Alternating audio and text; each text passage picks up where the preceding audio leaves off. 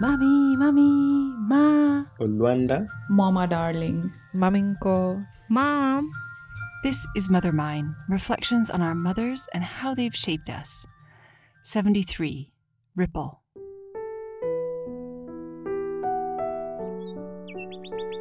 I think sometimes I've sugarcoated some of what I remember her as because she's no longer here. She had ambitions for us and she wanted us to be certain things, and that would probably have been tiring and annoying in the long run, but our mother died when my twin and I were 21, which was way too soon. And we sometimes talk about where she would be and how she would react to certain things that were happening now. And mostly we think of, oh, she'd be really proud of us now if we did this. Oh, better do it then.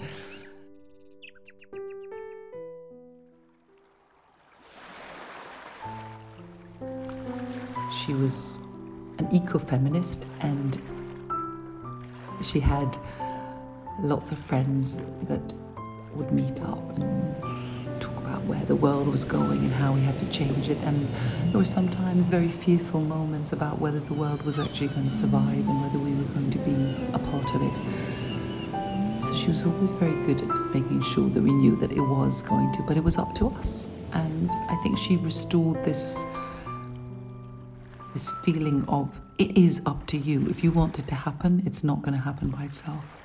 I think if it had been her choice, we would all have been activists full on all the time. And sometimes when I see myself picking up on something that she actually did 25 years ago, 30 years ago, it just makes me smile and think, oh, here I am. She'd be happy now.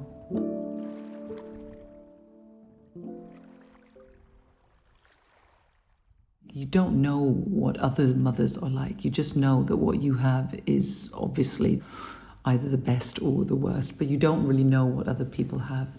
So when you see them as a real person, is when they somehow break away from the frame of what you're supposed to be like as a mother.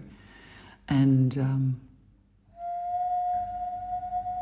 she got cancer when she was 44, 45, and she uh, lived for another six years.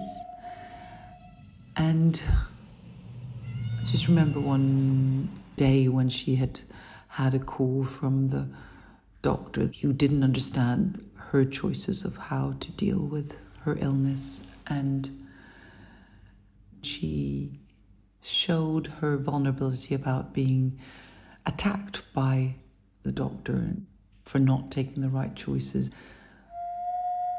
That was hard for her because she had to really, really fight for what she believed in. And I don't think we as kids understood how strong she had to be in order to make her choice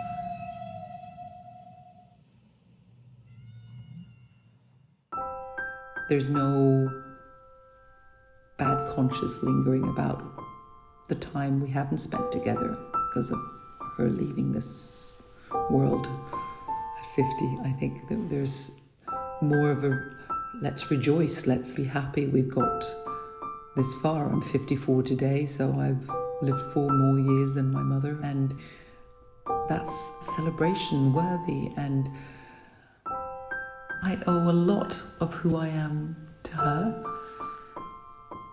She installed a good portion of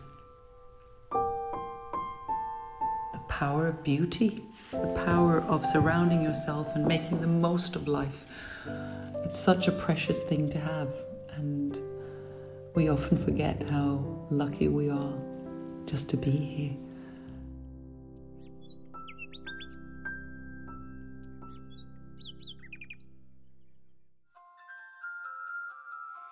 Thank you for listening to Mother Mine. I'd like to say a huge thank you to each and every one of the contributors to the Mother Mine Project. I'd also like to thank all of the wonderful international producers who helped me recruit participants for the Mother Mine Project. I could not have reached so many people in so many places without you. Thank you so, so much. And finally, I'd like to thank all of our wonderful and generous Kickstarter backers. You are the ones who brought these stories to life, and I am so grateful. Thank you so, so much. Mother Mine is created by me, Katie Semro, and produced in conjunction with our mothers ourselves. Buenas noches, mi amor. Duerme bajo el rosal